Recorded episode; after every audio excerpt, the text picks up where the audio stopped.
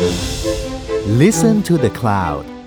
เรื่องที่ The Cloud อยากเล่าให้คุณฟัง สวัสดีค่ะ คุณอยู่กับเตยพาซินีประมูลวงจาก Art Taylor และนี่คือศิลปะการต่อสู้ พอดแคสต์ที่จะมาเล่าให้ฟังถึงการต่อสู้ด้วยศิลปะ ของเหล่าศิลปินและนักสร้างสรรค์จากหลายยุคหลายสมัย สวัสดีค่ะ ก็ยินดีต้อนรับอีกครั้งนะคะ เข้าสู่รายการศิลปะการต่อสู้มาเจอกันอีกแล้วทุก 2 อาทิตย์นะคะ วันนี้อย่างที่เห็นในหน้าเปิดแล้วแหละ ว่าเราจะมาคุยถึงถึงเรื่อง การโจรกรรมงานศิลปะ ที่จริง ๆ แล้วอะการโจรกรรมงานศิลปะมันมีอยู่เรื่อยๆ อยู่แล้วแล้วก็ โอ้โห ถ้าเกิดเราดูในเว็บไซต์ Art News เราจะเห็นเลยว่ามันมีการเจอเจอ ขึ้นมาเรื่อยๆ คือมันมีทั้งแบบของโบราณไปเลยอะค่ะ ที่เจอหรือว่าจะเป็นของร่วมสมัยหน่อยที่เจอ แต่ว่าจริงๆแล้วอะค่ะ พวกการโจรกรรมงานแล้วมาเจออะมันเป็นส่วนน้อยมากๆเนาะเราอ่านมาเขาบอกมันจะแบบแค่โอ้โห ประมาณ 5%เองเท่านั้นที่หาเจอ ส่วนใหญ่ 95%อะคือหายแล้วก็หายไปเลยจ้า แต่ว่าอีกเรื่องหนึ่งที่เราอยากจะมาเล่ามากๆก็คือเรื่องการ โจรกรรมงานภาพวาดของคาราวักโจที่ประเทศมาลตาคือเราจะรู้สึกว่าแบบ เอ้ยจริง ๆ มันมีตั้งหลายเรื่องทำไมอยากมาเมาเรื่องนี้ ที่เรื่องนี้มันเปรี้ยวมากจนแบบต้องมาเมาไม่เมาไม่ได้เพราะว่า มันเป็นการโจรกรรมงานศิลปะที่ถุดท้ายอะค่ะ ทวงคืนมาได้ และคนทวงคืนมาได้คือบาทหลวงอายุ 87 ปีจ้า คือมันเปรี้ยวมากจนต้องมาเล่าว่า เออ มันเป็นอย่างไร อย่างแรกต้องขอเกริ่นก่อนว่า เอ่อประเทศมาลตาเขาจะเป็นประเทศเล็กๆเนาะคะอยู่ใกล้กับอิตาลีแล้วก็จริง ๆ แล้วในสมัยโบราณมันก็อยู่ในแคว้นต่างๆ ในอิตาลีแหละแล้วเหมือนกับว่าในยุคสมัยของคาราโ o คือประมาณช่วงอืม 17th century อะค่ะ ช่วงประมาณปี 16 ต่างๆ อะไรอย่างเงี้ยก็เป็นเมืองที่ค่อนข้างใหญ่ มีโบสถ์โบสถ์หนึ่งชื่อว่าเซนต์จอห์น Cathedral ซึ่งอย่างที่เราเข้าใจกันนะเนาะว่าในยุคยุคสมัยเรเนซองส์เองอะค่ะ โบสถ์เองก็จะมีสถานะ เป็นเหมือนกับหน่วยหน่วยทางการเมืองหน่วยทางการเมืองหนึ่งที่มีอำนาจมีสิทธิ์ต่างๆ เท่าเทียบเท่าหรือว่ามากกว่าหรือว่าต่อสู้ได้กับสถาบันเลยด้วยซ้ำนะคะ โดยที่โดยประเทศมาลตาเนี่ยมันจะมีเมืองหลวงชื่อว่าเวเลตตา แล้วเวเลตตาเป็นเมืองที่เฟื่องฟูมากๆในสมัยบาโรกช่วงสมัยบาโรกคือประมาณช่วงแบบต้นศตวรรษที่ 17 ถึงประมาณปี 1740 เนาะซึ่งแบบบาโรกมันคือความแบบความดราม่า ความเยอะ ความสนุก คือถ้าเกิดว่าทำท่าเหนื่อย เธอจะไม่สามารถที่จะ ในภาพวาดนะ เธอจะไม่สามารถทำท่าเหนื่อยแบบ โอ๊ย เหนื่อยได้ เธอจะต้องบิดตัว แล้วก็เอามือขึ้นมาแบบก่ายหน้าผาก อย่าง ทุกทรมานเหน็ดเหนื่อยแบบนั้น แล้วก็การใช้แสงเนาะคะอย่างที่เราเห็นกันในภาพปกแล้วแหละว่างานของคารักโจก็จะเป็นคนแรก ๆเลยที่เริ่มใช้แสงมาแบบ ใช้ในภาพต่างๆ เพื่อเล่าเรื่องในภาพด้วยเนาะคือจริง ๆ แล้วมันมีก่อนหน้านั้นแล้วแหละ แต่ว่าคาแรคเตอร์เป็นคนที่คิดค้นแสงแบบดรามาติกแบบนั้นนะคะ ขึ้นมาทำให้เราได้เห็นว่า เฮ้ย จริง ๆ แสงเองอะ่ะก็มีส่วนมาก ๆ เหมือนกันนะ ในการที่จะทำให้ภาพเนี้ยมีความดราม่ามีความเยอะอย่างนั้นนะคะ ขึ้นมาอีกโดยที่มันมีภาพหนึ่งอาจต้องเล่านิดนึงว่าคาแรคเตอร์ตอนที่เขามีชีวิตอยู่อะ เขาค่อนข้างเป็นคนแบบ ตีรันฟันแทงแล้วก็ทะเลาะเบาะแหวงจนถึงจุดหนึ่งที่เขาไปฆ่าคน แล้วปรากฏว่าตอนนั้นเขาก็พยายามที่จะหาอภัยโทษเนาะเขาก็ไปเมืองต่างๆ ไปอะไรอย่างเงี้ยค่ะ แล้วเมืองหนึ่งที่เขามาก็คือเมืองเวเลตตานี่แหละ คือมันจะมีเหมือนกับแบบสภาบาทหลวงของ Saint John Cathedral เนาะเขาก็มาแล้วพยายามที่จะแบบทำดีด้วยเพื่อขออภัยโทษ แล้วเขาก็วาดรูปให้ความดีของเขาคือแม้ว่าฉันจะเป็นคนที่นิสัยไม่ดี แต่ว่าฉันเป็นคนวาดรูปสวย เขาก็เลยมาจ้าวาดรูปให้แล้วก็วาดให้ประมาณสิบสิบงานสิบถึงสิบเอ็ดงาน แล้วภาพหนึ่งอะค่ะที่วาดให้ก็คือภาพปกที่ให้เห็นนี่แหละก็คือภาพเซนเจโรม ภาพเซนเจโรมตั้งแต่วันนั้นก็ยังคงอยู่กันอย่างยาวนานอยู่ที่เซนจอห์นโคคาทโดเนี่ย แบบอ่าตอนแรกไม่ใช่ตกแต่งอยู่ข้างใน ก็อยู่กันมาอย่างยาวนาน ไปจนถึงจุดหนึ่งที่เรามีมิวเซียมละที่เซนต์จอห์นคาทดรแล้ว เขาก็เลยเอาภาพนี้ค่ะ มาไว้ที่มิวเซียม ก็กลายเป็นหนึ่งในคีย์พีซหรือว่าภาพสำคัญมาก ๆ ที่พิพิธภัณฑ์นี้ค่ะ มีให้คนได้เปิดรับชม ประเด็นก็คือ 1980 เป็นปี 1984 เนอะวันที่ 29 December ก็คือช่วงปีใหม่เอ่อ29ธันวา มีโจรสองคนค่ะ มามิวเซียมก็คือแต่งตัวเหมือนกับแบบคนทำงาน แล้วนางก็มาตั้งป้าย work in progress ที่หน้ารูปเนี้ย รูปเซนเจโรมอะค่ะ เอารูปลงมาแล้วก็ตัดกรอบเลยตัดตัดผ้าใบเนี่ยออกมาจากกรอบ คือตอนนั้นน่ะ ในห้องนั้นต้องไม่มียามแหละ ถ้ามียามยามก็คงทักแม้แล้วลูกแล้วแบบเหมือนกับว่านักท่องเที่ยวอะไรอย่างเงี้ยค่ะเขาก็เดินไปเดินมาเดินไปเดินมาเขาก็รู้สึกว่าเฮ้ยเนี่ยมันคือคนที่กำลังซ่อมแซมภาพอยู่กำลังแบบเออทำงานเป็นคนของมิวเซียมว่างั้นเขาก็เลยไม่ได้สนใจอะไรว่านี่คือโจรแต่ความพีก็คือโจรก็คือทำจนเสร็จ แล้วโจรก็ม้วนภาพอะค่ะ แล้วคือถ้าเกิดอยู่ม้วนภาพคือภาพมันใหญ่เธอ แล้วการที่ถ้าม้วนภาพอะค่ะ แล้วขนลงไปข้างล่างอะยังไงอะยามมันก็ต้องเห็นเพราะว่ายามมันผ่านจุดจุดข้างหน้า จุดประตูถูกไหมอีจอนจ้านางก็คือมีภาพปุ๊บนางโยนออกทางหน้าต่าง แล้วมีอีกคนนึงอะค่ะ คอยรับคืออยู่ข้างบนที่มาขโมยเนี่ยสองคน อยู่ข้างล่างที่คอยรับแล้วก็คอยขับรถหนีให้เหมือนเป็นเบบี้ไดเวอร์เนี่ยก็คือหนึ่งคน แล้วนางโจรนางก็โยนลงไป อีโจหนึ่งคนก็รับเอาขึ้นรถ แล้วอีโจสองคนก็เก็บข้าวเก็บของ work in progress ของนาง แล้วก็กลับไปที่รถแล้วก็ขับหนีไป คือมันเป็นการโจรกรรมที่กลางวันแสกๆมากแล้วถ้าสังเกตจะเห็นเลยว่าเฮ้ยโจรส่วนใหญ่ที่ขโมยงาน ชอบขโมยช่วง vacation ชอบขโมยช่วงอ่อปีใหม่ ปีใหม่นี่สำคัญมากเพราะปีใหม่มันหยุดค่อนข้างยาวเนาะอันอื่นมันจะแบบหยุดไม่ยาวอะไรเงี้ยปีใหม่นี่คือโจรจะขึ้นมิวเซียมจ้าเพราะว่าเออเหมือนกับคนมันก็จะพักกันอะไรอย่างเงี้ยค่ะ แล้วว่ามันก็จะหละหลวมขึ้น อีโจรก็เห็นช่องก็คือจะชอบขโมยกันช่วงวันปีใหม่นี่แหละ ความพีก็คือ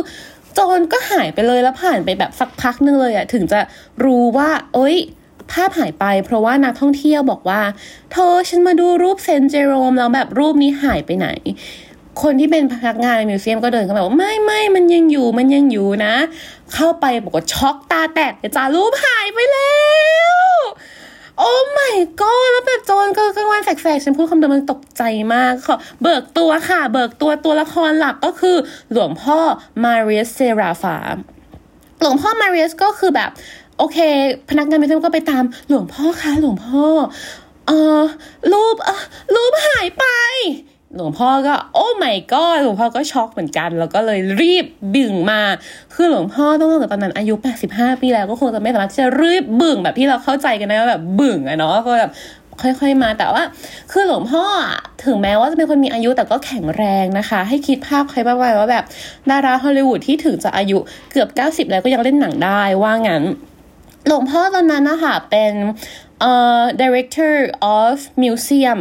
ก็คือเหมือนกับเป็นคนที่ดูแลมิวเซียมให้กับเมืองเนี่ยค่ะ เมืองเมืองเวเลตาของประเทศมาลตา แล้วหลวงพ่อเนี่ยประจำอยู่หลักอะค่ะ คือที่โบสถ์แห่งนี้แหละเซนจอนคาร์โดแล้วประเด็นก็คือหลวงพ่อคนเนี้ย เขาก็แบบเฮ้ยตายแล้วรูปหายจะทำไงเขาก็พยายามค้นหาอย่างสุดหนทาง พยายามส่งสืบต่างๆ แต่ก็ทุกอย่างมันก็หายไปในกรีบเมฆเลยค่ะอีโจนแบบทางอีโจนอีโจนก็อุ๊ยได้รูปมาแล้ว โจนก็พยายามจะเอาไปขายในตลาดมืดต่างๆ แต่ของมันร้อนมาก โจรไม่มีใครรับซื้อ คือโจรมันแบบเดินทางถึงขั้นว่า มันไม่ได้มาขายแค่มาท่าที่เดียวนะ มันเอาไปขายในอิตาลีด้วยจ้า มันเอาไปขายที่เมืองฟอรงฟอเรนซ์อะไรอย่างเงี้ย ปรากฏว่าแม้แต่พ่อค้าตลาดมืดที่เรารู้สึกว่าเขาน่าจะเป็นคนเถื่อนเถื่อนเขายังบอกว่า เฮ้ยของมันร้อนเกินไปฉันรับไม่ได้อย่างนี้เลยโจนก็เลยต้องเก็บสิ่งนี้ไว้กับตัวคือสิ่งนี้เรารู้เพราะว่าเขาก็แทร็กกันเนาะว่าเอ้ารูปนี้มันอยู่ที่ไหนนะ ปรากฏแทร็กเจอว่ามันไปโผล่ตลาดมืด แต่ยังไม่มีคนซื้อสักคนเพราะของมันร้อนทำไมของมันร้อนหนึ่งแน่นอนมันเป็นของที่ขโมยมาจากมิวเซียมประจำเมืองอะ่ะ คือคือ Saint John Cathedral ถึงแม้ว่ามันจะเป็นโบสถ์ก็ตาม แต่ว่ามันเป็นโบสถ์ที่สำคัญมากๆ คล้าย ๆ กับวัดพระแก้วพูดง่ายก็คือเหมือนกับโจรขโมยของจากวัดพระแก้วอะคือคือแน่นอนว่ามันมีโจรที่ขโมยของจากแบบอะวัดเล็กๆน้อยๆอย่างเช่น ตัดเศียรพระที่แบบมันแย่มากๆ แต่ว่าของแบบเนี้ยก็จะขายได้เพราะว่ามันไม่ได้ร้อนขนาดการไปขโมยของในวัดพระแก้ว คิดออกไหมอันนี้หมายถึงว่าคนเลวนะฉันเป็นคนเลวอะไรอย่างเงี้ยค่ะ ปรากฏว่าของนี้ก็เลยขายไม่ได้ ผ่านไปเป็นปีๆก็ยังขายไม่ได้ อีกเหตุผลหนึ่งที่ขายไม่ได้เพราะอะไร เพราะว่า จะขอมาเล่าแบ็กกราวด์ค่ะว่าหลวงพ่อคนนี้ถึงแม้ว่าเราจะโจหัวว่าเป็นหลวงพ่ออายุ 87 ปี หลวงพ่ออายุ 85 ปีตอนนั้นนะนะแต่แบบสุดท้ายพอเลิกจบ 87 ปีคือ process ทั้งหมดใช้เวลา 2 ปีเนาะหลวงพ่ออายุ 87 ปีที่อุ้ยเราจะ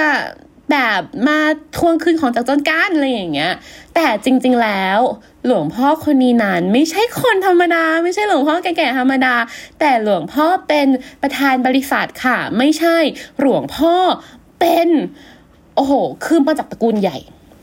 พูดง่ายๆคือหลวงพ่อมาจากตระกูลแบบ Rocky Feller ของประเทศมาลตาแต่หลวงพ่อไม่ต้องการความร่ำความรวย ลวงพ่อไม่อยากจะอยู่ในวงผู้มีอิทธิพล หลวงพ่อไม่อยากมี privilege ในชีวิตค่ะ หลวงพ่อจึงปลีกตัวจากตระกูลมาบวชเป็นพระตั้งแต่อายุ 16 ปี ศึกษาพระธรรม ศึกษาพระธรรมคือพระธรรมพีนั่นเองนะคะ แล้วปรากฏว่าพอหลวงพ่อมาบวชปุ๊บมาหลวงพ่อก็รู้ใจตัวเองแหละว่า สุดท้ายแล้วหัวใจของฉันนั้นก็ยังชอบศิลปะและฉันรู้สึกว่าฉันจะสามารถ ทำความดีความงามให้แก่ประเทศนี้ได้ด้วยการ ศิลปะ ด้วยการจันลงศิลปะใด ๆนะคะ หลวงพ่อก็มีทั้งวาดรูปเองด้วยและที่สำคัญคือหลวงพ่อไปจบ Art History ที่ Staffordshire และ Oxford ที่อังกฤษเป็นหลวงพ่อผู้มีความรู้โชคโชนด้านศิลปะ อย่างจริงจังทำให้หลวงพ่อเนี่ยขึ้นมาเป็น Director of Museum หรือว่า คนดูแลมิวเซียมคนดูแลพิพิธภัณฑ์ในเมืองเมาทาได้อย่างสวยงามนะคะ และที่สำคัญกว่านะคะที่เปรี้ยวกว่านะคะ คือหลวงพ่อนะคะ มีลุงเป็นนายกค่ะ คืออันนี้อาจจะแบบอ่าหลวงพ่อจำลุงอาจจะไม่ใช่นายกแล้ว แต่ว่าในอดีตลุงของหลวงพ่อเป็นนายกค่ะ แต่ยังไงก็ตามก็ยังมีอิทธิพลถือว่าเป็นคนที่มีอิทธิพล แล้วก็หลวงพ่อก็ไม่ใช่แค่แบบ เอ้ยอยู่โบสถ์เงียบๆแล้วก็อย่างไงก็คือเป็นคนที่เอ่อ ออกมาให้ความรู้แล้วก็ออกมาพูดเรื่องศิลปะของประเทศอะค่ะ อยู่เรื่อยๆ เช่นเดียวกัน ปรากฏผ่านไปหนึ่งปีหลวงพ่อคนนี้หลวงพ่อก็หามานานมากหาเหลือเกินหามาเหลือเกิน จนผ่านไปหนึ่งปี โจนติดต่อมาโจนกริงกริงเอ้ยไม่จริงกริงโจนนะคะก็ส่งของมาคือโจนอะเขาส่งมาด้วยของเอ้ยแบบชื่อที่เหมือนกับชื่อจอนโดอะชื่อสมชายอะคือเป็นชื่อที่โหลมากๆ แล้วหลวงพ่อก็เห็นฟองจดหมายแล้วหลวงพ่อก็เห็นว่า เฮ้ยหลวงพ่อเอออ่าจงจดหมายชื่อว่าสมชายสมชายส่งมาหลวงพ่อก็อ่าสมชายสมชายเป็นเพื่อนของฉันนี่เองเป็นญาติของฉันนี่เองแล้วก็รู้สึกว่ายังแบบ อืม ยังไม่แกะก็วางทิ้งเอาไว้ ปรากฏวันหนึ่ง หลังจากนั้นไม่นานหลวงพ่อก็เอ๊ะ สมชายส่งอะไรมานะหลวงพ่อก็เลย แกะซอง แกะซองปุ๊บหลวงพ่อก็บอกว่าโอ้ my god นี่มันไม่ใช่ซองจากสมชายเพื่อนของฉันมันคือสมชายโจรมันคือโจรมันคือของของโจรโอ้ยฉันรู้สึกว่านี่เล่ามาได้กี่นาทีแล้วก็รู้สึกสิบสามนาทีเท่านั้นแต่ใช้พลังเยอะมากกว่าอัดเรื่องอื่น ๆนะคะ เพราะว่ามันตื่นเต้นเหลือเกินเรื่องเนี้ย ปรากฏว่าเจอเปิดมาบอกว่าเป็นของของโจร แล้วหลวงพ่อก็เฮ้ยนี่อะไรเนี่ย คือรู้ไงว่าเป็นของของโจรเพราะว่ามันมีรูปโพลารอยด์ค่ะที่ส่งมา เป็นรูปภาพวาดเพนติ้งของคารา c โ o ภาพนี้แหละ ที่มีแก้วกาแฟวางอยู่ข้างหน้า ไมันเหมือนกับเวลาเราซื้อของออนไลน์อะแล้วเราจะรู้ว่าอันเนี้ยไม่ใช่ของที่อ่าถ่ายมาจากแบบคนอื่นหรืออะไรเงี้ยค่ะ เพราะว่ามันมีชื่อมันมีของบางอย่างที่แบบวางอยู่ข้างหน้าของของนั้น แล้วไม่พอยังมีเทปคาสเซ็ตคือสมัยนั้นมันเป็นสมัยปี 1984 เนาะมันก็นานมาแล้วคิดภาพแบบวินเทจนิดนึงมันมีเทปคาสเซ็ตที่ส่งมาด้วย เป็นเสียงโจรโจรมันก็พูดกับหลวงพ่อว่า หลวงพ่อถ้าอยากจะได้ภาพภาพนี้คืนน่ะ ขอเงินห้าแสนห้าแสนคือเป็นแบบสกุลเงิน Maltese เนาะก็คือเป็นเป็นเหมือนสกุลเงินของประเทศมาตาอะงั้นเพราะงั้น ของเงินห้าแสน ลวงพ่อก็แบบ โอ้ฉันจะหาเงินมาจากไหนห้าแสนฉันเป็นเพียงแค่บาทหลวงคือ โอเคเรารู้กันแล้วแหละว่าหลวงพ่อไม่ใช่บัตรหลวงธรรมดาธรรมดาเพราะว่าหลวงพ่อนั้น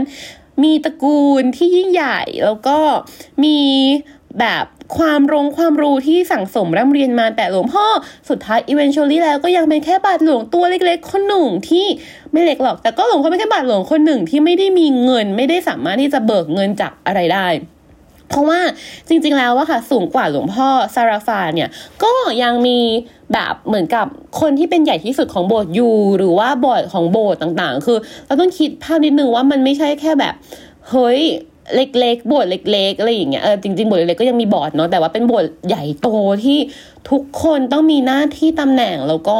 ค่อนข้างใหญ่อะไรอย่างเงี้ยค่ะ แล้วปรากฏว่าหลวงพ่อก็พยายามยื่นเรื่องขึ้นไปในบอร์ดพูดง่ายๆคือบอร์ดบริหารของวัดนี่แหละของของโบสถ์นี่แหละว่าเธอภาพนี้เป็นของจริงเพราะอย่างหนึ่งที่อ๋อฉันลืมเล่านิดนึงว่า อีกสิ่งหนึ่งค่ะที่โจนส่งมาก็คือเขาเฉือนนะคะเฉือนส่วนหนึ่งของภาพคาราโยอะมาใส่ในซองนี้ด้วย แล้วก็มีการขู่กันโชคบอกว่า ถ้าเกิดว่าเธอน่ะไม่ยอมที่จะ ให้เงินกับฉัน ฉันจะเฉือนไปเรื่อย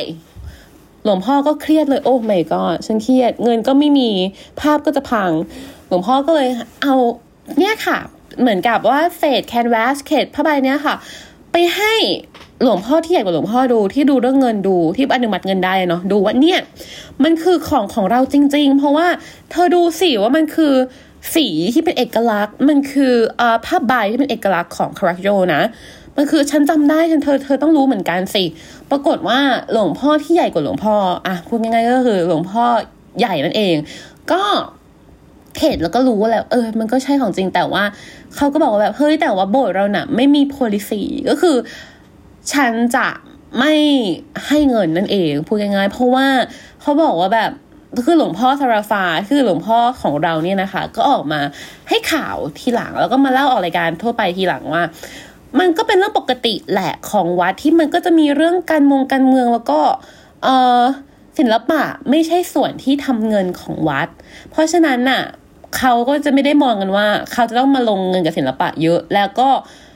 พวกแบบพระผู้ใหญ่อะไรอย่างเงี้ยก็อาจจะมาแค่เฉพาะในช่วงที่เกิดมีเอ็กซิบิชันใหญ่ๆ ที่คนมาเยอะแล้วแบบมาวันเปิดวันเดียวอะไรอย่างเงี้ยค่ะทำให้หลวงพ่อก็รู้สึกโอ้ my god แล้วฉันจะทำยังไงต่อไปดีทำยังไงต่อไปดี ความ พีของโจรอีโจรใจร้ายสองคนสามคนเนี่ยก็คือโจรน่ะมันโทรมาทุกวัน คือตอนแรกมันอาจจะโทรมาแค่อันทุกอาทิตย์อะไรอย่างเงี้ยค่ะ ว่าเงินได้หรือยังเงินได้หรือยังปรากฏผ่านไปเป็นเดือนหลวงพ่อก็ยังหาเงินมาให้โจรไม่ได้โจรมันก็โทรทุกวันทุกวันเลย คือกลายเป็นว่าหลวงพ่อเนี่ยต้องคอยรับโทรศัพท์จากโจรรับทุกวันแล้วเขาบอกว่าบางวันน่ะ โทรมาแบบสามรอบหลวงพ่อก็โอ๊ย ฉันจะต้องมารับโทรศัพท์โจรแล้วโจรก็จะขู่กันโทรบอกว่า ฉันจะพัง ฉันจะเผา ฉันจะตัด ฉันจะนู่น ฉันจะนี่ หลวงพ่อก็แบบตายแล้วทำยังไงดีทำยังไงดี อีกทางหนึ่งที่หลวงพ่อคิดคือ หรือเราควรจะไปแจ้งตำรวจนะอีโจนมันก็รู้ทันว่าหลวงพ่อเนี่ยน่าจะเอาไปแจ้งตำรวจได้โจนมันก็บอกหลวงพ่อว่า เธออย่าคิดจะไปแจ้งตำรวจนะ เพราะว่าฉันน่ะ เป็นสายตำรวจ ฉันมีสายอยู่ในตำรวจ ถ้าเธอทำอะไรอะรูปเนี่ย พังแน่นอน อุ้ยหลวงพ่อก็แบบเฮ้ยมันก็น่าคิดนะ เพราะว่าอะพูดง่ายๆตำรวจในเมาท่าในตอนปี 80 ก็ค่อนข้างมาเฟีย ผมพ่อก็ อืมตำรวจเองก็สกปรก แล้วอีโจรพวกนี้ก็ดูแบบแบบมีความเขาเรียกนะ มีความเกริ่นให้เรารู้อยู่แล้ว เพราะฉะนั้นไม่กล้าไม่กล้าไม่กล้า หลวงพ่อก็เลย ทำอะไรหาทางไม่ออก แต่หลวงพ่อมีเพื่อนค่ะ เพื่อนหลวงพ่อเป็นนักสืบเกี่ยวกับศิลปะที่เกษียณไปแล้วเขาก็รีชไปหาเลยหลวงพ่อก็รีชไปหาแล้วก็ไปแบบโทรไปหาเลยบอกว่า เธอช่วยหน่อยสิแบบเนาะเราน่ะ ก็ต้องคิดถึงศิลปะของประเทศชาติอาจจะไม่พูดอย่างนี้ก็ได้ นี่คือจินตนาการขึ้นมา ขอโทษนะคะ แล้วปรากฏว่านักสืบคนนั้นก็โอเคจะช่วย ปรากฏว่าคืออย่างที่เรารู้กันเนาะว่า โจรเนี่ยมันจะโทรมาทุกวันตำรวจอ่าไม่ใช่ตำรวจสินักสืบคนนี้ค่ะ เขาก็เลยดักฟังว่า แล้วโจรเนี่ยค่ะ โทรมาจากที่ไหน ก็เลยไปเจอว่าโจรเนี่ยโทรมาจากเมืองเล็ก ๆ แห่งหนึ่ง ในประเทศมาลท่าเหมือนกันนี่แหละ แล้วเขาก็เลยเฮ้ย ไปที่เมืองนี้กัน ไปที่เมืองนี้ปุ๊บ ก็ดักฟังอีกทีนึงว่าเฮ้ยโจรโจรอยู่ไหน ปรากฏเจอว่าโจรเนี่ยอยู่ที่ร้านรองเท้าเล็กๆร้านหนึ่งแล้วตอนแรกอะก็อาจจะมีความคิดขึ้นมาได้แหละว่าเฮ้หรือว่าเนี่ยมันเป็นไม่ใช่ที่ไม่ใช่ที่ที่โจรอยู่ไม่ใช่โจรจริง ๆ แต่แค่โจรมันแบบมันหลอกอะไรอย่างเงี้ยค่ะ แต่ว่าเขาคิดว่าไม่น่าใช่นี่น่าจะเป็นโจรได้จริง ๆ นะนี่น่าจะเป็นเบาะแสเดียวที่เรามีเราควรจะแบบจับมันเอาไว้นะ เพราะว่าโจรมันโทรมาทุกวัน แปลว่ามันก็น่าจะโทรมาจากที่ที่มันรู้สึกปลอดภัยที่สุดที่มันรู้สึกว่าเออสะดวกที่สุดเพราะมันโอ้โหโทรมาวันละสามครั้งอย่างเงี้ยเขาก็เลยโอเค ฉันมีแหละที่อยู่ของโจรที่ฉันจำได้ ที่ฉันมีบาะแสไม่ใช่จำได้ที่ฉันมีบาะแสที่ฉันค้นมาจนเจอ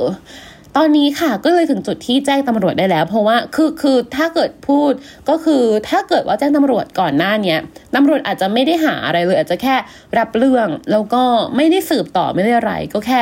โอเคครับ ภาพหาย อ๋อหรอ โอเคโจนโทรมานะ โอเค เราจะเรื่องไว้ แล้วก็จบหายไปในกลีบเมฆแต่ตอนนี้คือหลวงพ่อกับนักสืบเพื่อนสนิทของหลวงพ่อก็มีหลักฐาน มีเบาะแสแล้วว่าโจรอยู่ที่ไหน โจรโทรมาอย่างไร โทรมาทีแค่ไหน เขาก็เลยแจ้งตำรวจว่าอะตำรวจเธอรู้เรื่องตำรวจก็โอ้โอเค ฉันมีเรื่องแล้วฉันรู้เรื่องแล้ว เพราะฉะนั้นฉันจะจัดเตรียมกำลังเอาไว้ หลวงพ่อก็เลยนัดกับโจรเลยจาบอกว่า โอเคถ้าได้ฉันมีเงินแล้วคือหรือแล้วนิดนึงว่าหลังๆอะโจรไม่ได้บอกแล้วว่าเอาเงินมาห้าแสนเพราะว่าโจรก็รู้ว่าหลวงพ่อก็คงจะจนโจรก็บอกว่าเอาเงินมาสองแสนห้าก็พอหลวงพ่อก็แบบก็ยังไม่มีอยู่ดีแต่ก็ยังไม่แย่หลวงพ่อก็เลยกำเงินสดเลยจ้าสองแสนห้าแต่ระหว่างที่กำเราก็จะเอาไปให้โจรเนี่ย คือรอบตัวก็คือมีตำรวจคอยดักอยู่ ข้างบนมีเฮลิคอปเตอร์ด้วย หลวงพ่อก็กำไปที่เมืองนั้น แล้วก็ไปที่ที่โจนัดแนะให้มาส่งมอบเงิน และส่งมอบเงินปรากฏว่าจังหวะที่กำลังส่งมอบเงินกันนั่นเอง โจรได้มองไปเห็นเฮลิคอปเตอร์ตำรวจ โจรเลยรู้ว่า เฮ้ย นี่มันคือการดักโจรมันก็เลยรีบขึ้นรถแล้วมันก็รีบขับขับขับ fast and furious fast and furious ปรากฏตำรวจก็เลยวอกัน oh my god โจรมันหนีโจรมันหนีโจรมันหนีโจรมันหนีแล้วก็จับได้ขณะที่กำลังขับรถอยู่ ปรากฏว่าพอเปิดมาก็เจอนี่แหละ เจอโจรนะคะ แต่รูปไม่ได้อยู่ในนั้น แล้วเขาก็เลยมาแบบซักทอดมาสืบมาอะไรกันกันต่อแหละ จนสุดท้ายอะค่ะ ก็คือได้รูปคืน เจอรูป หลวงพ่อก็คิดภาพหลวงพ่อเราก็อู้โอ้ my god ฉันติดตามภาพนี้มาสองปี ฉันนอนไม่ได้มาสองปี อีโจนก็โทรมาทุกวันมาสองมาเป็นปีๆแล้ว หลวงพ่อก็เข้าไปแล้วก็เจอว่า เฮ้ย นี่แหละ คือภาพเพนติ้งคือภาพวาดที่หลวงพ่อตามหามาตลอด เป็นถ้าเป็นฉันฉันร้องไห้แล้วนะ คือหลวงพ่อไม่รู้แต่ว่าฉันร้องไห้แล้วนะ นี่คือสิ่งที่เราตามหา นี่คือสิ่งที่เราลงแรงมาแล้วมันก็กลับมาหาเราได้จริง ๆ แต่ว่าภาพแบบด้วยความที่มันถูกม้วนเนาะคะ่ะ มันถูก โอ้ยอย่างที่เล่าให้ฟังว่าอีโจนี่ก็ร้ายมันก็เอาไปขายที่อิตาลีขายที่นู่นขายที่นี่เนาะมันเอาไปเสนอในตลาดมืดอะแปลว่ามันถูกขนย้ายเยอะมาก แปลว่ามันจะมีแบบ damage มีความเสียหายอะไรเกิดขึ้นกับกับภาพด้วย และที่สำคัญมันถูกเฉือนไงคืออีโจนมันเฉือนมาให้หลวงพ่อขู่ไงเพราะฉะนั้นมันก็จะมีรอยมีอะไรอย่างเงี้ย แต่หลวงพ่อก็รู้สึกว่า เออของแบบเนี้ยมันก็รีโนรีรีรีสโตร์ได้มันก็มันก็ซ่อมแซมได้ที่สำคัญคือ ภาพภาพเนี้ย ที่โจรขโมยมาผ่านมาสองปีอะค่ะ สุดท้ายมันก็กลับคืนสู่บ้านเดิมของมันที่เซนจอนโคแคทโดได้จริง ๆสุดท้ายค่ะ เราอาจจะคิดว่าเฮ้ยอีโจรเธอโดนจับไปแล้ว เธอต้องรับกรรม ไม่ โอ้ยแรงมากเรื่องนี้ฟังฉันเครียดมากคือ